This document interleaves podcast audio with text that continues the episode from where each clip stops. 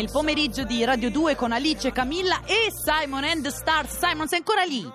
Eccoci, certo. Ciao certo, Simon. Allora, è arrivato il no- un altro momento nostro sì. preferito proprio. Ci devi fare la Dipende se è preferito, perché dipende dove Eh. sono posizionati i No, gemelli. no, no, ma l'importante è sapere come vanno le cose, Cami, che siano bene o male, l'importante però è saperlo, capito? Vabbè, vabbè. Ecco, quindi abbiamo, abbiamo bisogno di sapere, Simon, in questa settimana quali sono, iniziamo ovviamente sempre dai peggiori, quali sono i tre segni flop?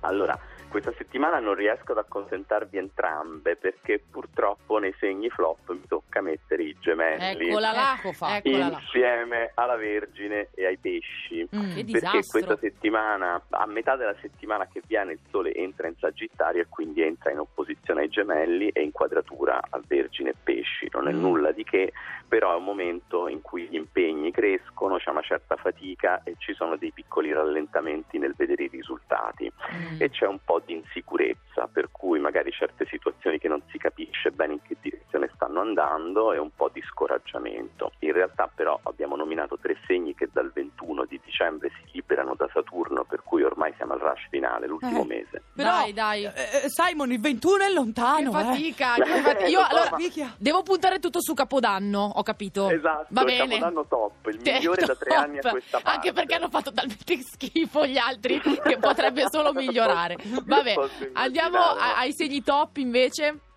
Allora, invece questo ingresso del Sole in Sagittario fa molto bene al Leone, all'Acquario e alla Bilancia. Simon, Che, ok, eh, dai, dai, parla. Di, di, e di quindi- l'acquario in cosa deve essere felice. Su, vai. Soprattutto Acquario e Leone si liberano dalla quadratura dallo Scorpione che nell'ultimo mese ha proprio comportato fatica, difficoltà organizzativa, Mm. ehm, anche un po' di indecisioni, eh, faccio questo, faccio quello, insomma è sempre un momento per il Leone e per lo Scorpione, il mese di novembre in cui le cose rallentano e richiedono maggiori impegni, invece adesso è come levare il freno a mano e partire con più slancio.